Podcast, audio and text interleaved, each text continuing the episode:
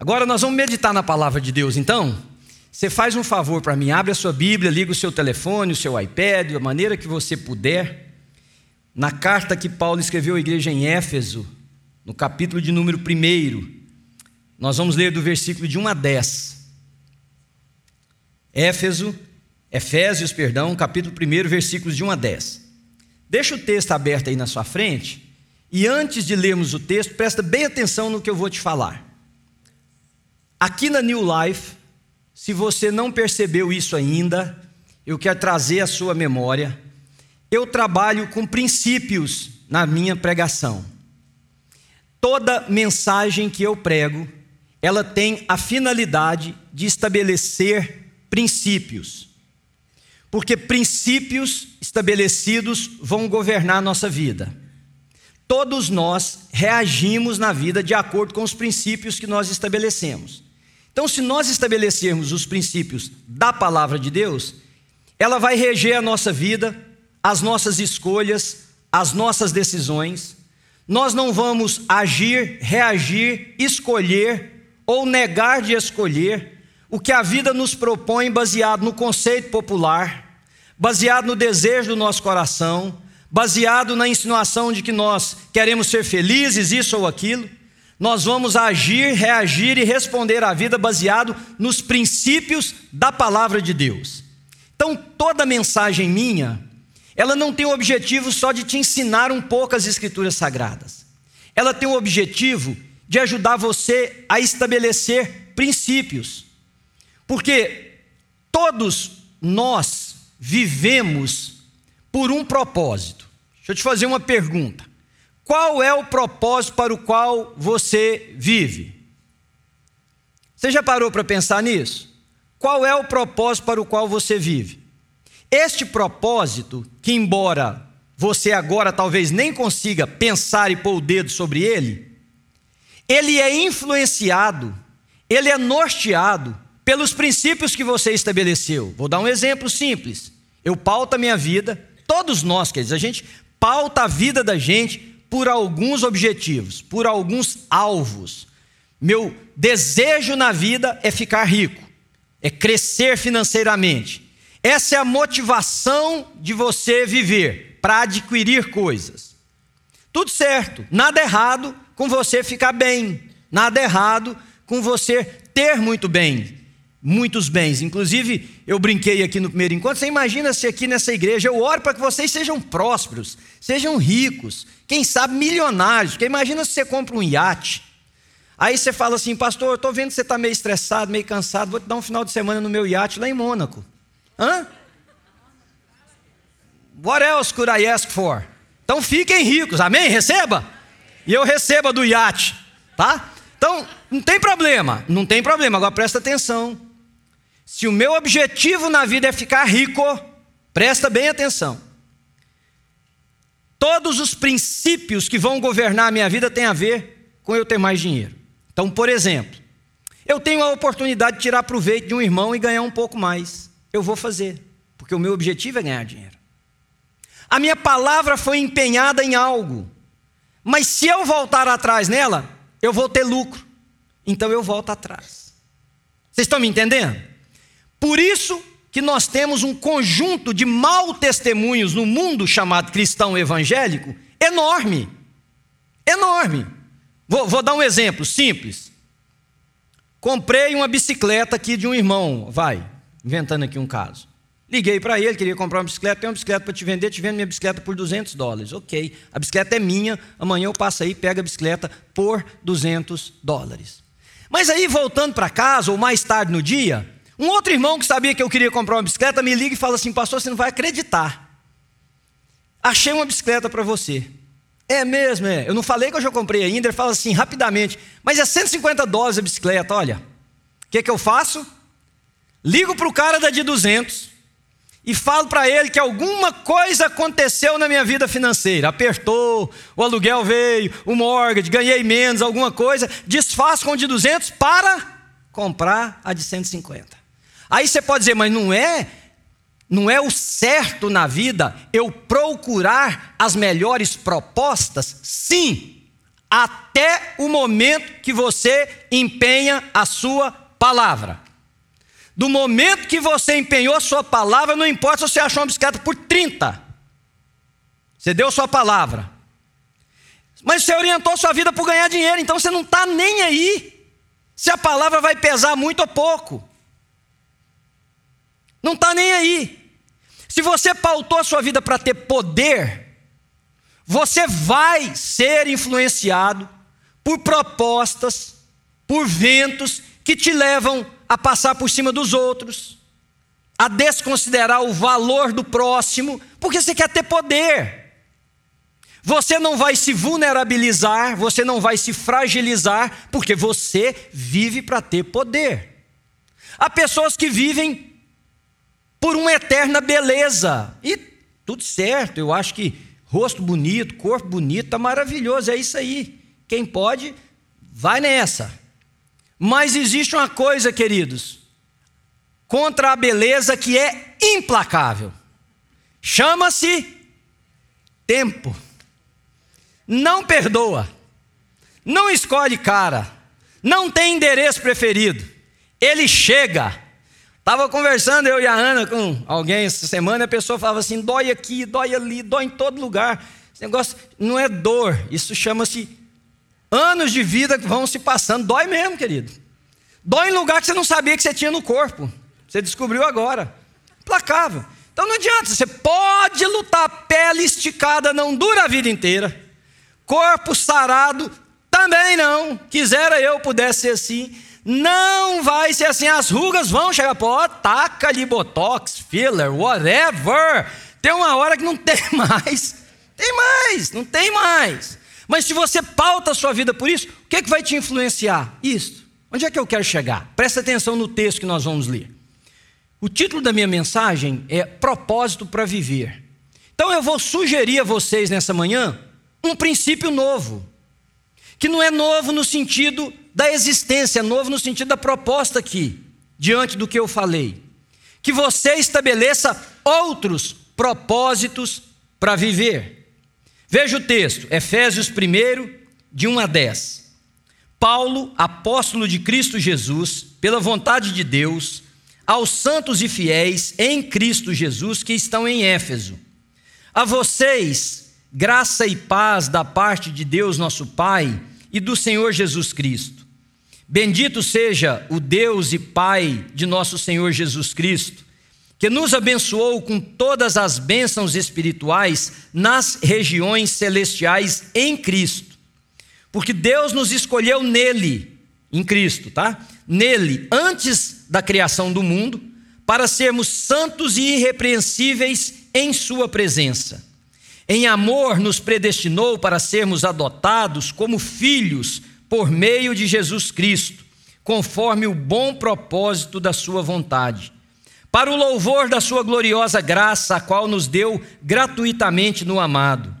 Nele temos a redenção por meio do Seu sangue, o perdão dos pecados de acordo com as riquezas da graça de Deus, a qual Ele derramou sobre nós com toda sabedoria e entendimento, e nos revelou o mistério da Sua vontade de acordo com o seu bom propósito que Ele estabeleceu em Cristo, isto é, de fazer convergir em Cristo todas as coisas, celestiais ou terrenas, na dispensação da plenitude dos tempos.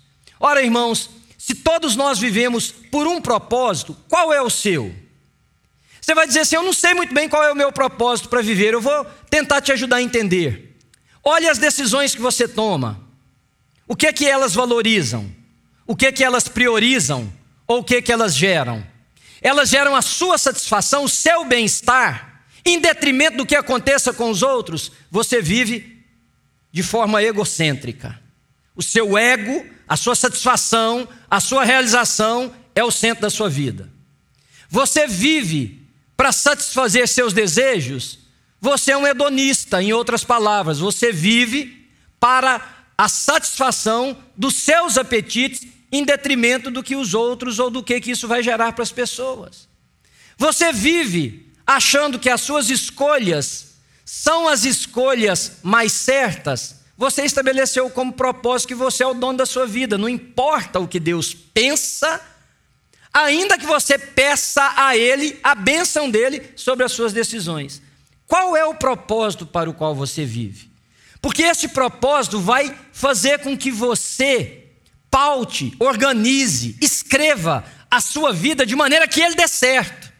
Então hoje eu quero propor para você algo que é muito simples. Por exemplo, os carros estão ficando cada vez mais, mais sofisticados. Carro hoje, o mecânico, ele não é nem mais um mecânico que entende mecânica, ele precisa ser muito mais um cara que entende computação quase. Nós até brincamos esses dias falando de alguém comprar um desses carros elétricos e tinha uma pessoa perto assim e falou assim: se essa pessoa comprar um carro elétrico, porque o carro elétrico, ele, você já viu, ele é só um painel, você programa tudo ali. O cara falou assim: ela vai travar o carro no meio da rua. Ela vai dar conta de travar esse carro, ninguém vai ter que chamar alguém para ir lá buscar o carro. Então, com essa sofisticação, o que, que acontece? A gente compra um carro, você precisa entender o propósito para o qual quem desenhou aquele carro desenhou cada uma das suas funções. Para que você use aquele carro de acordo com o propósito do fabricante.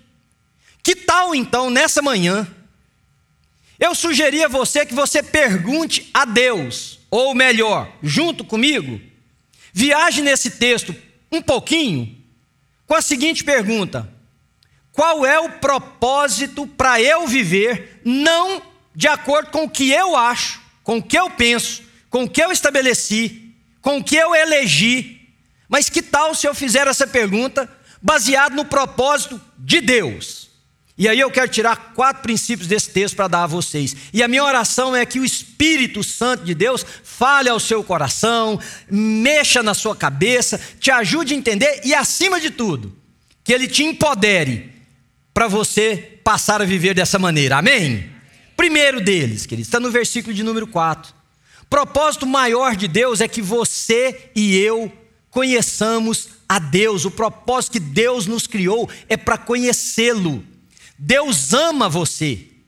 Deus ama você. E Ele quer que a gente o conheça, porque conhecer a Deus é ser salvos. Olha o que diz o versículo 4: Porque Deus nos escolheu nele, em Jesus Cristo, antes da criação do mundo, para sermos santos e irrepreensíveis em Sua presença.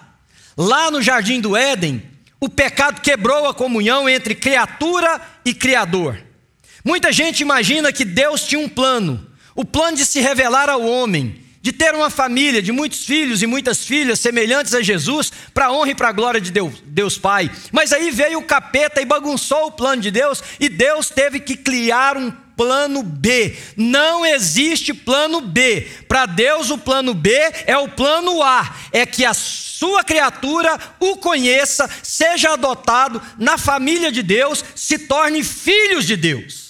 Esse é o propósito para o qual Deus nos criou. A Bíblia diz, e eu acho interessante como que nós temos a, a, a habilidade de transformar os momentos sobrenaturais, extraordinários, em comum, em vulgar, em trivial. Você pode imaginar o seguinte, porque o que eu vou dizer agora pode contrariar o que está na sua mente. Isto aqui é uma prova de que Deus ama você. Isso que está acontecendo aqui é uma prova sobrenatural que o desejo de Deus é que você conheça a Deus. Você pode dizer: "Não, pastor, eu venho nessa igreja todo domingo, é o meu costume vir na igreja". Você podia ter morrido essa manhã, só para início de conversa e não está aqui. Deixa eu contar uma coisa para vocês. Essa configuração que nós temos aqui, olha, esta configuração, se nós pudéssemos tirar um, um, uma foto desse ambiente, essa configuração nunca mais nas nossas vidas vai se repetir. Vocês já imaginaram isso? Nunca mais nós teremos esse mesmo auditório. As, nós podemos ter 99%, não teremos 100%. Nunca mais isso aqui vai se repetir. Isso é um momento muito, muito mais especial do que nós imaginamos. E por que é que nós o temos? Porque Deus quer falar ao seu coração que Ele te ama e que Ele tem um propósito para você de você o conhecer. De eu vir para essa igreja? Não necessariamente, isso aí é uma decisão que você vai tomar. O propósito de Deus é que você o conheça. E eu estou aqui para anunciar para você nessa manhã que não importa quantos anos de igreja você tenha, quantas vezes você tenha dado dinheiro, servido em igreja, existem inúmeras pessoas que não conhecem a Jesus sentado dentro de uma igreja. E o propósito maior de Deus para minha vida e para a sua vida é que nós o conheçamos. Jó disse assim: Senhor, e veja que nós estamos falando de um homem que fazia sacrifício por si e pelos seus filhos, para um homem que a Bíblia diz que não houve justo como ele. E ele diz assim: Senhor, eu te conhecia só de ouvir falar, mas agora os meus olhos te veem, e eu me abomino na cinza e no pó. Ou seja, como que eu me permiti viver, Senhor, sem conhecer o seu rosto? Sem ver a tua face, sem ouvir a tua voz. É isso que Jó está dizendo. O plano de Deus primário é salvar, queridos. É por isso que nós anunciamos Jesus.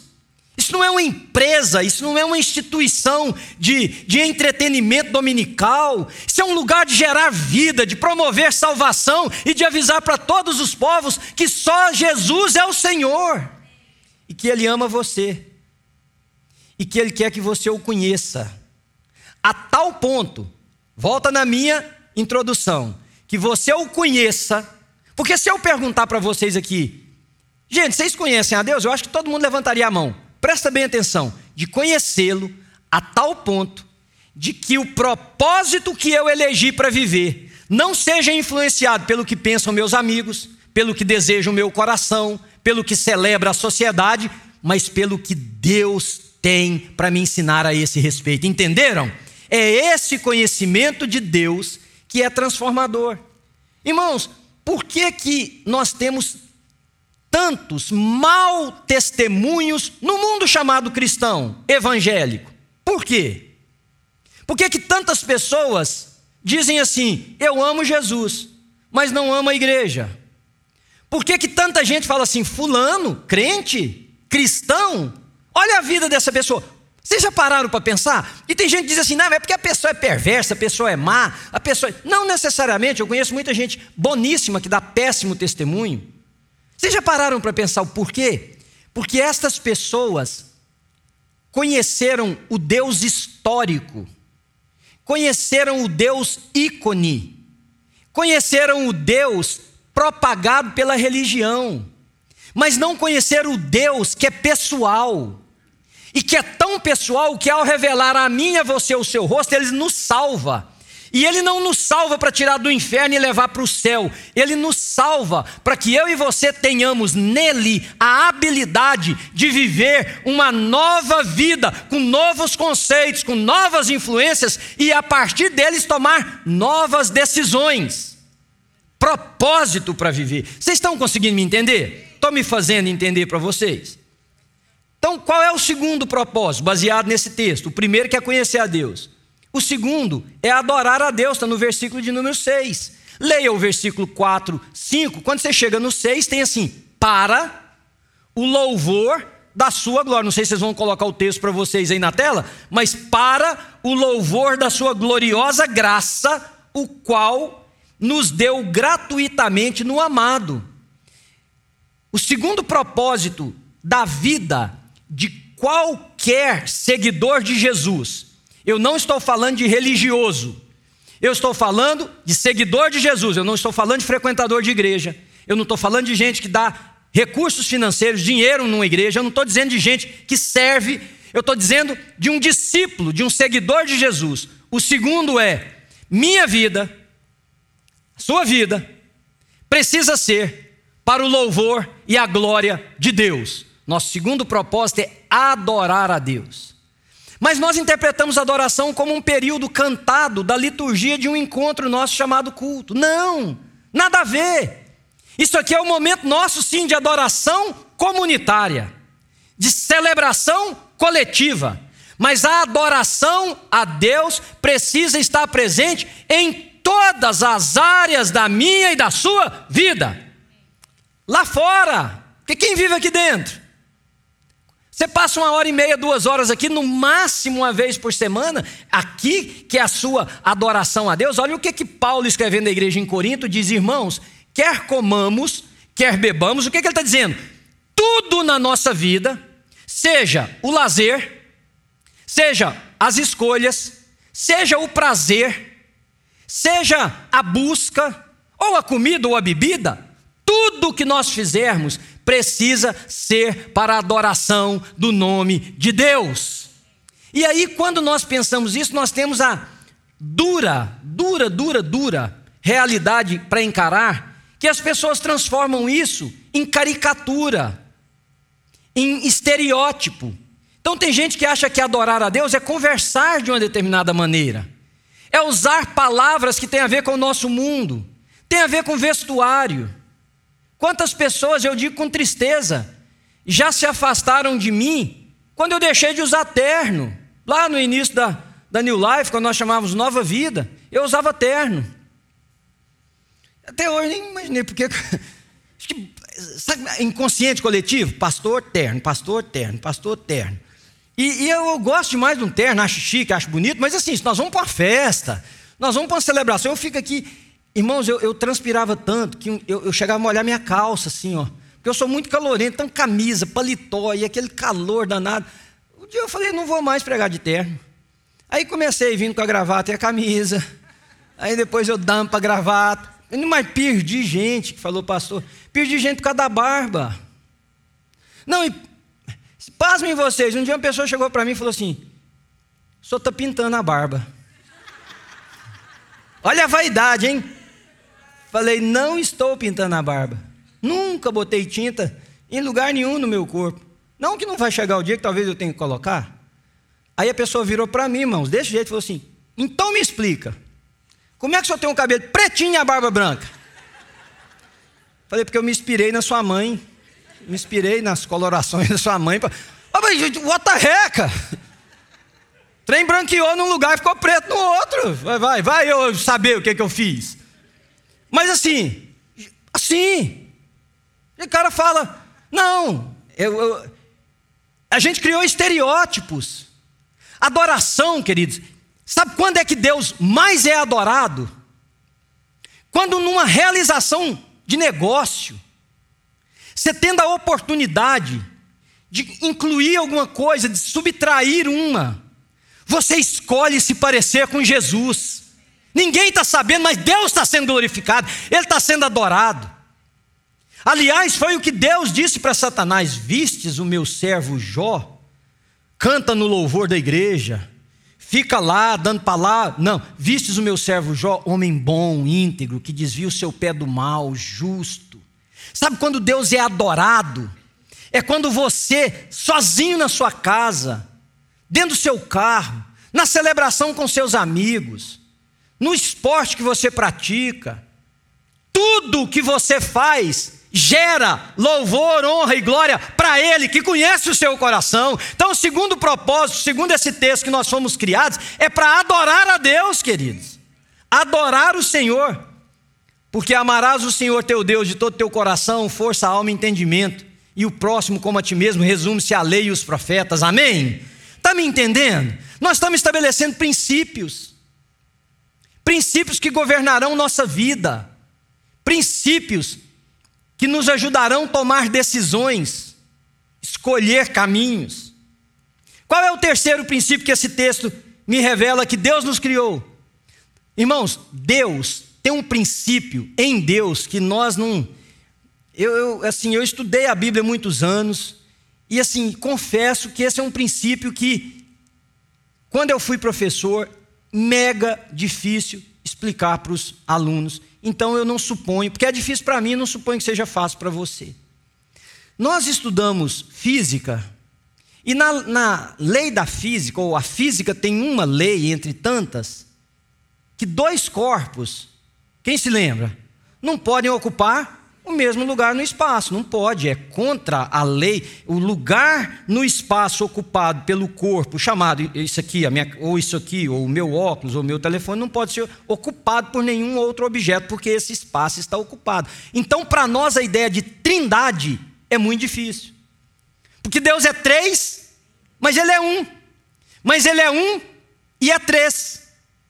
E Ele é o mesmo em beleza, santidade, majestade, formosura, poder, graça. Mas Ele é três: Ele é Pai, Ele é Filho e Ele é o Espírito Santo. E embora Ele seja o mesmo, teve um momento da história que a voz do Pai disse: Eis o meu filho, apontando para Jesus que estava sendo batizado, em quem eu tenho prazer e sobre o filho desceu o Espírito Santo na forma de uma pomba. Então está ali o mesmo Deus se manifestando de três formas diferentes. Mas a palavra no hebraico, El, é ele, que é colocada para Deus, El Elohim, por exemplo. O El é plural. Mas não é plural que existem muitos deuses, é plural que é um Deus trino.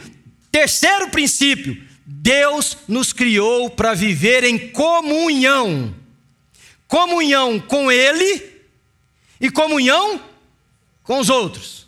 Comunhão na vertical, comunhão na horizontal. Lá no jardim do Éden, Satanás tenta quebrar essa comunhão em Cristo Jesus, lá no jardim, Deus reestabelece, pois nascerá uma semente da mulher que você vai lhe ferir o calcanhar, mas ele esmagará a cabeça da serpente. Me ouçam, toda e qualquer pessoa que por escolha, por palavras, por gestos, por influência, desmancha a comunhão, ela está sendo influenciada por um espírito demoníaco por um espírito demoníaco. Deus veio, o propósito dele é em Cristo Jesus, olha o que diz o texto, versículo 5, a parte B: para sermos adotados em uma família. Para sermos adotados em uma família. Deus veio para criar uma família de muitos filhos e muitas filhas, semelhantes a Jesus, para a honra e para a glória de Deus Pai. Diz amém para mim. Agora, vou dizer uma coisa para você: fácil? Não. Eu conheci o escritor de um livro, na época que eu estudava, e tive a oportunidade de conversar com ele numa conferência. O título do livro é They Like Jesus But Not the Church. É um movimento de pessoas que não se desviaram de Jesus mas se afastaram da igreja. Então, they like Jesus, but not the church. Mas qual é a pergunta? Por que, que não gosta da igreja? Ô gente, porque nós somos difíceis. Isso aqui é um milagre. Diz amém para mim. É um milagre. Aqui tem gente do sul do nosso país, tem gente do nordeste, tem gente, do, é lógico, do lugar, do trono da graça de Deus no centro-oeste do país, tem que ter. Porque tem que ter um tempero. Tem gente que veio de uma família boa, pai e mãe estruturado, casa com muito amor. Tem gente que nunca ganhou um beijo do pai nem da mãe. Tem gente que foi que não conhece o pai, não conheceu a mãe. Tem gente que foi doado, criado por vários, passado por várias casas. Tem gente que veio de um background equilibrado, tem gente que veio de um background desajustado. Formação social, econômica, geográfica, tudo diferente. Tem gente aqui que foi ferido por alguém que se dizia cristão, um pastor, um líder. Tem gente aqui me ouvindo que são filhos e filhas de pastores, que viram seus pais serem perseguidos, maltratados, abusados, desprezados. Tem gente aqui que foi abusado, desprezado e maltratado por um pastor. Isso aqui é um milagre. Então deixa eu te dizer uma coisa. Não existe, me ouça, não existe a menor possibilidade de você dizer I like Jesus, but not the church. Jesus, eu gosto do Senhor, mas que povinho. Hum. Vou falar uma coisa para você. Hum. Somos nozes. Isso aqui, querido, é o pacote. Agora, Deus morreu por esse povinho, inclusive eu era um dos povinhos. Sou um dos povinhos, você também, viu? Bonito e bonita. Qualquer pessoa que usa sua influência, seus desejos, suas vontades, suas propostas de vida para quebrar comunhão, está sendo influenciado por um espírito demoníaco. Jesus está no alto do monte chamado o Monte das Bem-aventuranças.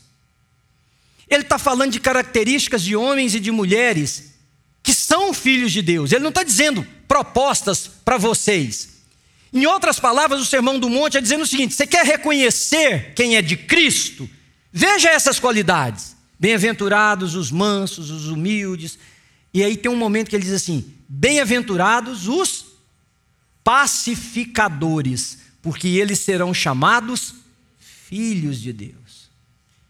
Quem quebra comunhão, quebra propósito de Deus. Quem separa amigos, quem separa pessoas, quem separa a igreja, quem faz irmãos escolherem caminhos contrários, está quebrando um propósito estabelecido pelo Criador dos céus e da terra. E não me interessa se você está fazendo isso por causa da sua vontade, o seu desejo, a sua percepção da vida, as suas escolhas. Quem é discípulo de Jesus promove comunhão.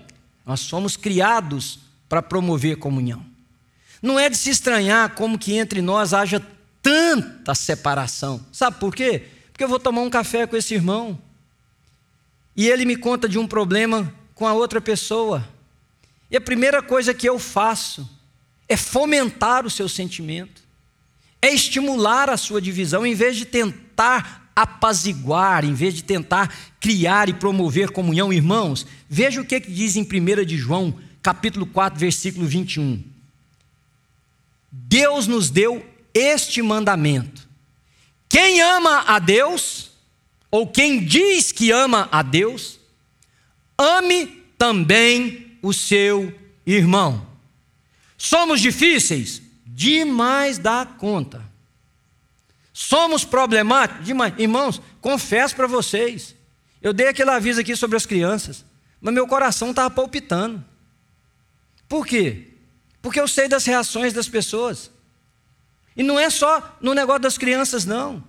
Se eu tivesse dito assim, irmãos, olha, você que está sentado aí atrás, por exemplo, por que você não faz o esforço de me sentar aqui na frente? Qualquer coisa. Nossas reações são das mais violentas. Então, é assim, é. Não sento onde eu quiser. Não. Então vou embora. Quantas vezes já presenciei isso? Ah, então vocês não amam meu filho? Vou embora. Não, se tem uma coisa que a gente ama nessa igreja é criança, a ponto de investir milhares de dólares para que eles tenham um lugar, um ambiente, um professor, uma coisa. Mas nós estamos tão armados porque não estabelecemos um princípio. Qual é o princípio? O princípio é gerar comunhão. Então, para gerar comunhão, nós temos que fazer tudo o que estiver ao nosso alcance para que ela não seja rompida. Estão me entendendo, queridos? Vou chegar no meu último então. Porque eu falei de você conhecer a Deus, de você adorar a Deus, de você viver em comunhão. Isso aqui não é uma, é uma instituição, porque nós temos organização jurídica, nós temos prestação de contas financeiras, nós temos diversas coisas que acontecem, mas isso aqui é o reflexo de uma família. Essa igreja só? Não, toda igreja cristã. Deus nos salvou em Cristo Jesus, nós o conhecemos, nós o adoramos com a nossa vida e nós pertencemos a um grupo dos nossos irmãos. Queridos, lá no céu eu queria demais poder fazer uma pergunta para Deus e não vou poder. Porque eu queria chamar Deus no canto, falar: Deus, fala para mim como é que o Senhor realizou aquele negócio, de juntar aquele povo. Sabe por que eu não posso fazer essa pergunta? Porque Deus vai virar para mim e falar assim: você foi um deles. Você foi um deles. Tudo o que nós pudermos fazer para promover comunhão tem o rosto de Cristo Jesus. Tudo. Último. Tá, mas para que que Deus quer que eu o conheça, que eu o adore, que eu viva em comunhão? Para um objetivo maior. Presta atenção. Se você é discípulo de Jesus Cristo, não me importa se você foi batizado, não foi batizado, se você frequenta a igreja há 40 anos, se você está aqui há um mês, não me importa. Presta atenção. O propósito maior de Deus é que, com o passar do tempo, eu e você nos tornemos mais parecidos com Jesus. Eu me lembro de uma frase do Mahatma Gandhi, quando inquirido por um repórter da, da Inglaterra, sobre o porquê o antagonismo entre hindus e cristãos na época em que ele liderava um movimento pacifista de separação do Reino Unido, da Índia se tornar independente. Aí ele disse o seguinte: que esses conflitos são inevitáveis por causa das pessoas. Aí o repórter perguntou para ele assim: mas por que, que você não gosta de Cristo, ele sendo hindu? Ele falou: muito pelo contrário. Muito pelo contrário. Eu tenho a maior admiração pelo seu Cristo. Eu não tenho admiração pelos cristãos, porque Cristo e os cristãos são tão diferentes um do outro. Você ouve a frase de Mahatma Gandhi todos os dias. Todos os dias você ouve essa frase ecoada, repaginada, reestruturada. Em alguém que diz assim: Eu amo a Cristo, mas aquela pessoa que se diz cristã não tem nada de Cristo. Irmãos, sejam sinceros, não me respondam, por favor, porque eu não quero ficar decepcionado aqui. Mas quantos de vocês já ouviram isto?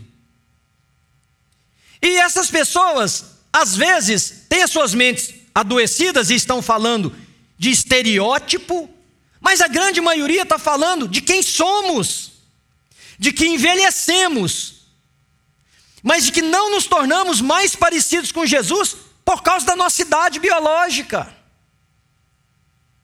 Aliás, parece que ao longo do tempo, nós vamos mais nos tornando parecidos com a antítese de Cristo. Veja o que Paulo diz aqui. Qual que é o objetivo de Jesus? Versículos 9 e 10.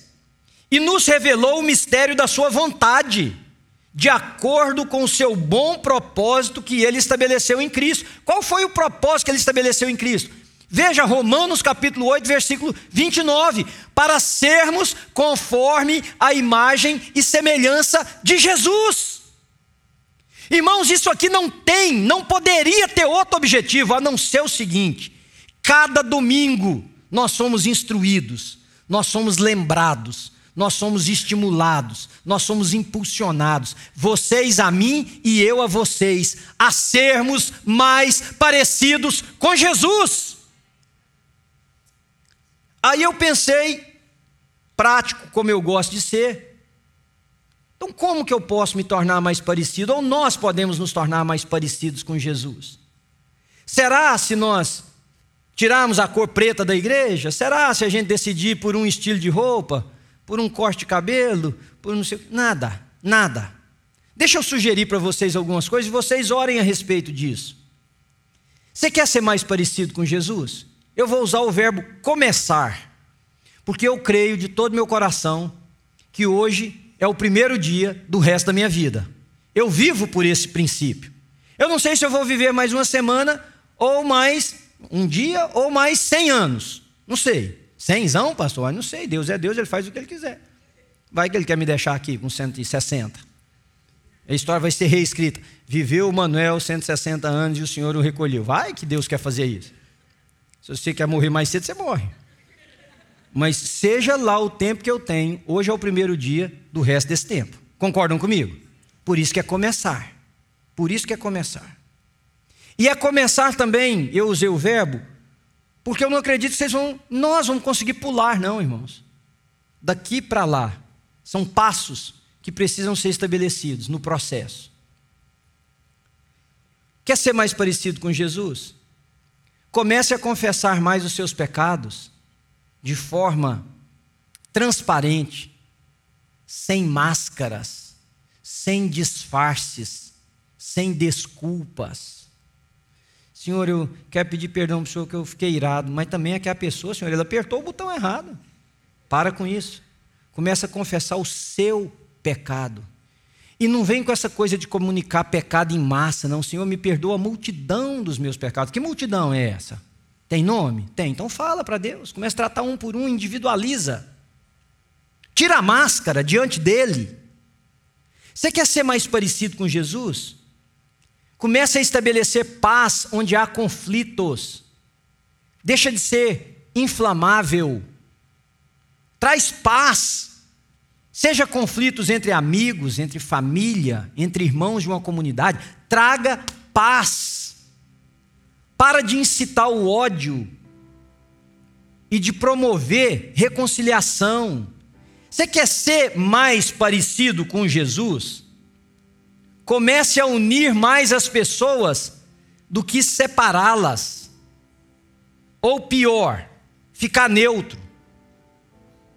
Comece a unir mais as pessoas. Você vai se parecer mais com Jesus. Você quer se tornar mais parecido com Jesus? Nossa comunidade, eu, esse grupo chamado de New Life, comece a perdoar mais. Comece a perdoar mais. E a perdoar quem não merece ser perdoado e a perdoar quem não pediu perdão. Eu conversei, e eu posso citar isso aqui porque a pessoa é muito próxima a mim. Conversei com uma pessoa sobre isso e, e essa pessoa me disse assim: Pastor, mas ele não me pediu perdão. Falei, mas se ele pedir e você perdoar, você não fez nada demais. Nada demais. Você vai fazer alguma coisa e ser mais parecido com Jesus é quando você perdoar sem que ele ou ela tenha te pedido perdão. Perdoe mais, perdoe mais. Você quer parecer mais com Jesus? Peça menos e doe mais. Seja mais dado. Sirva os outros. Estenda a mão a quem não te pediu. Doe para quem está precisando e tem vergonha de te pedir. Você quer ser mais parecido com Jesus? Não aproveita a oportunidade de fragilidade dos outros para tirar proveito Doe. Você quer ser mais parecido com Jesus? Comece a distribuir amor, queridos. Amor. Amor quebra barreiras. Amor constrói pontes. Amor perdoa multidão de pecados. Amor amontoa brasas vivas sobre o coração e a mente das pessoas. Comece a amar mais desinteressadamente. Principalmente a quem não merece ser amado, a quem não quer o seu bem, a.k.a. inimigos. Porque Jesus disse que se nós orarmos e pedimos o bem para quem nos ama, isso é lixo. É quando fazemos para quem não merece, para quem não nos ama, que nós nos tornamos verdadeiros discípulos de Jesus. Ame quem não te ama. Aliás, eu uso uma frase nos casamentos que eu faço, eu queria citá-las para vocês, citá-la para vocês. Ame mais quando a pessoa menos merecer, porque quando ela menos merece, é que ela mais precisa. Você quer ser mais parecido com Jesus? Fale bem das pessoas. Todos nós temos defeitos, irmãos. Todos nós temos alguma virtude. Fale bem das pessoas. Fale bem. Ah, mas eu não é em nome da verdade, não é em nome de ser sincero, não é em nome de ser honesto. Para com isso, isso é o capeta operando em você. Fale bem das pessoas. Fale o bem das pessoas. É um amigo meu que me contou esse caso. Muitos anos ele começou a ser pastor, bem jovem, no Nordeste. E foi pastorear em uma cidade. E tinha uma mãe que frequentava a igreja, e os dois filhos dela eram bandidos, traficantes. Roubavam, assaltavam banco, aquele peteco. Um dia a polícia matou um deles. E a mãe veio e falou: Pastor, faz o, culto fúnebre do meu marido. Isso ele me contando. Ele virou para mim e falou: Mano, o que, que eu vou falar de bom daquele cara? Ele pensando. Mas a mãe, o amor, a dor da mãe, falou: Vou fazer. Fizeram lá na capela do cemitério, apareceu meia dúzia de gente, inclusive o outro irmão que era bandido. Aí ele disse que foi orando e dizendo: Deus, o que, que eu vou falar de bom desse cara? Aí ele falou: Só me ajuda, Senhor. Chegou lá, o cara está lá morto na frente dele. Ele falou, irmãos, nós estamos aqui diante do fulano.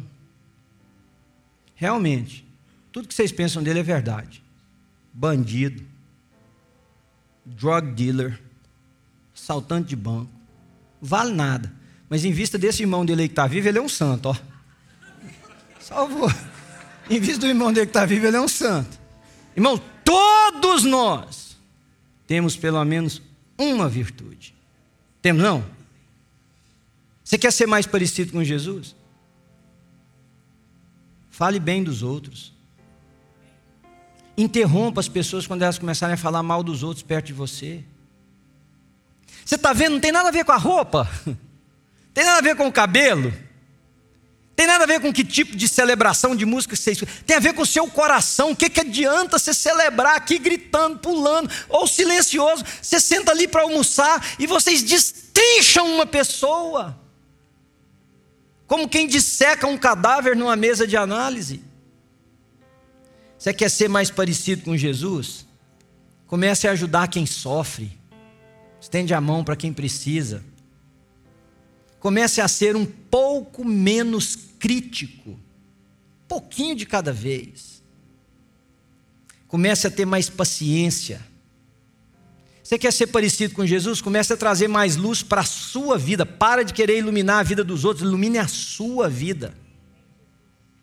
Porque é assim que eu e você vamos ter clareza o suficiente para ajudar alguém, como que você, que tem uma trave no seu olho, observa o cisco no olho do seu irmão, tira primeiro essa trave, que aí você vai poder ver bem e ajudá-lo. Traga luz para a sua vida. Senhor, eu quero viver na luz a tal ponto que você possa dizer da sua vida para alguém: olha para mim. Você quer dizer que você é um santo? Não, olha para mim. Eu não tenho mais nada que esconder de ninguém. Isso é ser parecido com Jesus, querido. Não ter que cortar volta, não ter que desviar caminho, não ter que esconder telefone, não ter que bloquear coisas. É ser parecido com Jesus, andar na luz como Ele na luz está. E se andarmos na luz como Ele na luz está, nós temos comunhão uns com os outros e o sangue de Jesus, seu Filho, nos purifica de todo pecado. Você quer cumprir o propósito de Deus ser mais parecido com Jesus? Envelhecer e as pessoas olharem para você e ver que você está se tornando mais parecido com Jesus, comece a falar mais a verdade em tudo. Para de mentir, de disfarçar, de maquiar. Assuma o risco de ter que pagar o preço, porque disse a verdade, diga foi eu, ou não foi eu. Fale a verdade com a sua esposa, com o seu marido, fale a verdade com os seus filhos, fale a verdade com os seus amigos. Deixe os seus amigos poderem virar as costas para você tranquilos. Deixe as pessoas que te conhecem saber que a sua palavra tem peso porque você vive na luz e fala a verdade. Mas o cara não vestiu terno nem gravata, ele anda de short, ele gosta disso, ele brinca daquilo, mas ele está se tornando parecido com Jesus. Comece a se alegrar com o bem dos outros. Lute contra essa inveja do seu coração que vê o outro prosperar e você não é capaz de aplaudir com liberalidade, com leveza. Porque no fundo, no fundo você tem inveja. Porque conquistou o que você não conquistou, porque chegou onde você ainda não chegou e talvez não vá chegar. Porque tem o que você não tem. Começa a se alegrar no coração pelos outros. Porque é isso que Jesus ensinou. A gente se parece mais com Ele quando a gente amar quem a gente, quem não merece ser amado. Quando a gente começa a se alegrar pelo bem do outro. Comece a ver nas outras pessoas alguém que carrega a imagem de Deus, o imago Dei. Comece a perceber que essa pessoa que está do seu lado aí, olha, essa pessoa carrega a imagem de Jesus. Comece a ser mais misericordioso. Misericórdia significa coração voltado para, para a dor, para a miséria. Nós somos, queridos, tão diferentes de Jesus. Porque pegaram uma mulher em adultério e disseram: Nós vamos apedrejá-la porque ela foi pega em adultério. Se fosse um de nós, a gente diria o seguinte: Mas para que você foi adulterar? E está vendo? Ó, pedra você agora. Aí Jesus disse o seguinte: tá, João, vamos apedrejá-la, tudo certo, a lei manda apedrejar, vamos apedrejá-la. Agora vamos fazer o seguinte: Quem não tem pecado, porque o, a, o adultério era o pecado, e pecado é pecado. Quem não fofoca, quem não reúne com os amigos no café e mata os outros, quem não mente no trabalho, quem não esconde algo da esposa, do marido, quem não faz um negócio um pouquinho menos ilícito, mas que vai dar mais retorno, faz o seguinte: está tudo certo, pega a pedra e dá a primeira pedrada. Está certo. Está ali um monte de pedras. A lei fala isso, está tudo nos conformes. O que, que Jesus estava querendo dizer? Irmãos, nenhum de nós tem essa habilidade. Ser mais parecido com Jesus é botar mais pedra no monte não é pegar elas para jogar nos outros. E aí os guardiões da fé dizem o seguinte: mas se eu não jogar a pedra, eu estou validando. Não, você está tendo misericórdia. Como Deus de mim e de você teve misericórdia. Você quer ser mais parecido com Jesus? Seja misericordioso e deixa as outras coisas na mão de Deus. Deixa Deus, que é o único, porque Jesus podia ter dito o seguinte: quer saber, o único que pode dar uma pedrada aqui sou eu. Então, turma, faz rasto. O único que pode jogar a pedra, o único que pode condenar, o único que pode aprisionar, deixa ele lidar. Deixa ele lidar. Você quer ser mais parecido com Jesus? Comece a ser mais generoso. Você quer ser mais parecido com Jesus? Comece a orar mais. Mas não é fazer reza, é orar. Jesus tirava tempo para estar sozinho com Deus. Você quer ser mais parecido com Jesus? Começa a tirar tempo para estar sós com Deus, para conversar com seu Pai, para abrir o seu coração, mas muito mais do que só para pedir Ele, para ouvir a voz do seu Criador, que deu o propósito para o qual nós fomos criados. Deus vinha andar com Adão e Eva para ter comunhão, para falar e para ouvir. Você quer ser mais parecido com Jesus? Separe tempo onde não tenha a influência das vozes das pessoas e você e Deus tem um tempo juntos. Sabe o que, que eu creio? É que com isto a gente começa a espalhar na sociedade porque aí tem um lugar que você vai que eu não vou, que eu nem sei onde é que é, que você convive, que eu não convivo. Aí tem um trabalho que você faz, que eu jamais vou ser permitido de entrar lá ou outro. Mas o povo daquele ambiente vai começar a olhar para você e falar assim: engraçado, é o mesmo cara, é a mesma mulher, do mesmo jeito. Mas esse cara está se tornando mais parecido com Jesus. E aí, diante disso, não tem nada que resista. Cristo está nas ruas, Cristo está nas casas, Cristo está nos business, Cristo está nas academias, Cristo está nos lugares, porque o desejo, o propósito para o qual eu fui criado e você foi criado, é para nós nos tornarmos mais parecidos com Ele. Amém? Você entendeu o que eu falei? Se ficou, se as palavras me faltaram, se ficou difícil, você pega essa mensagem, ouve ela depois, ponha ela em oração e diga: Deus, eu preciso. Porque eu vou encerrar dizendo para vocês uma única coisa. Quem quiser viver segundo o propósito de Deus terá que negar a si próprio. Terá que negar a si próprio. Quem buscar a realização dos seus sonhos em detrimento do propósito para o qual Deus nos criou, esta pessoa não conheceu Jesus de Nazaré. Ela conheceu a religião e ela vai usar a religião, inclusive, para validar isso. Porque o próprio Senhor Jesus Cristo disse: Quem quiser vir após mim, negue-se a si mesmo, toma sua cruz e depois venha e siga-me. Vamos orar? Feche os seus olhos, porque o Espírito de Deus que está nesse lugar e que é quem nós oramos para que esteja falando com você, vai tocar o seu coração. Se você diz eu preciso conhecer a Deus, essa é a manhã, esse é o momento, essa é a hora.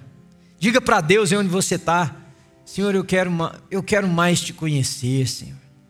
Eu quero conhecer tua face, eu quero, eu quero pedir que o Senhor entre na minha vida, eu quero, ó Deus, eu quero ver o Senhor, me perdoe.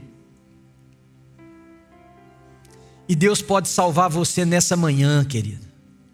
Você não precisa vir à frente, você não precisa fazer compromisso comigo, mas você precisa se comprometer com Deus, aí onde você está. Se você ouviu a voz de Deus, diga para Ele: Senhor, entra no meu coração, Pai, seja o dono da minha vida. Senhor, se revela a mim, me deixa ver o seu rosto, Senhor. Me deixa sentir a tua presença. Agora eu quero fazer um desafio a vocês. Se você entendeu pelo Espírito de Deus o que é viver segundo o propósito daquele que nos criou, eu queria te convidar para você pôr a mão no seu coração de uma forma simbólica, mas diante de Deus, e orar, e acompanhar enquanto eu oro, e falar com o Senhor aí no seu banco. Senhor, todos nós estabelecemos projetos e propósitos, alvos e fins para a nossa vida, Senhor. Mas nessa manhã, Pai, nós queremos declarar diante do Senhor que nós não só queremos conhecer, mas nós queremos viver pelo propósito para o qual o Senhor nos criou. Pai, essa mão no meu coração significa que a parte da minha cognição, a parte das minhas emoções, a parte da minha sensibilidade. Ó Deus, tudo, tudo, tudo em mim, eu quero viver para o propósito pelo qual o Senhor me criou. Diga isso para Deus, querido. Eu quero te adorar, porque eu te conheço e ninguém adora o que não conheceu. Eu quero te adorar porque te conheço, porque sei o rosto do meu Pai, do meu Senhor, do dono da minha vida. E eu quero te adorar quando estou só e quero te adorar coletivamente. Eu quero te adorar com as minhas vozes, com a minha voz, mas quero te adorar também no silêncio, na onde mais ninguém vê, Senhor, com as minhas ações, com a minha prática. Senhor, eu quero eu quero promover comunhão, porque eu quero viver em comunhão com o Senhor e com os irmãos, ó Deus, aqueles por quem Jesus morreu, porque um dia nós seremos chamados como uma família, Senhor, e eu quero poder comparecer diante do Senhor. Ora sim, querido, e diga para Deus, Pai, eu fiz o que eu pude para manter comunhão, para gerar comunidade, para ser a antítese da separação para me opor a qualquer divergência. Diga isso para Deus. Senhor, eu quero viver por esses propósitos. Mas acima de todos eles, Pai, eu quero viver para me tornar mais parecido com Jesus. Pai, eu quero, eu quero continuar usando as roupas que eu uso, fazendo os esportes que eu gosto, brincando daquilo que eu gosto vivendo com, com as pessoas que o Senhor me deu o privilégio de compartilhar a caminhada da vida. Eu quero ter sonhos, eu quero ter projetos, eu quero aspirar por coisas grandes. Diga isso para Deus, que faça sua oração assim, mas diga para Deus, Senhor, acima de todas estas coisas, eu quero me tornar um homem, uma mulher, um rapaz, uma moça mais parecido com Jesus. Você diz amém, querido? Mais parecido com Jesus. Eu quero falar mais parecido com Jesus. Eu quero olhar mais parecido com Jesus. Eu quero agir e reagir mais parecido com Jesus, a Deus. Faz isso na nossa vida nessa manhã, Senhor. Esse é o nosso princípio que estabelecemos aqui nessa manhã porque aí ele vai nortear as nossas escolhas, as nossas propostas, os nossos ganhos, os nossos investimentos, as nossas associações. Vai tudo ser influenciado por essa estaca, por esse propósito. É o que me faz me tornar mais parecido com Jesus. Você fica de pé um minuto, deixa eu abençoar vocês no final do nosso encontro, pedir a Deus que o Senhor te abençoe do alto da cabeça à planta dos seus pés. E, Senhor, a bênção que eu, a bênção que eu peço sobre os meus irmãos hoje é a bênção da, da sobriedade, é a bênção da percepção, é a bênção de uma mente assim despertada pelo Senhor, esclarecida pelo Senhor nessa manhã. Que o Senhor levante o seu rosto sobre nós e dê shalom, dê paz, e a paz que excede todo entendimento. Guarde irmãos e irmãs em Cristo Jesus, nossas mentes e corações, para até o dia que nós estivermos com o Senhor, com a família que foi reunida com a família de Deus que foi reunida, e que a paz de Deus, que excede todo entendimento, guarde mentes e corações em Cristo Jesus. Se você recebe isso, você diz amém.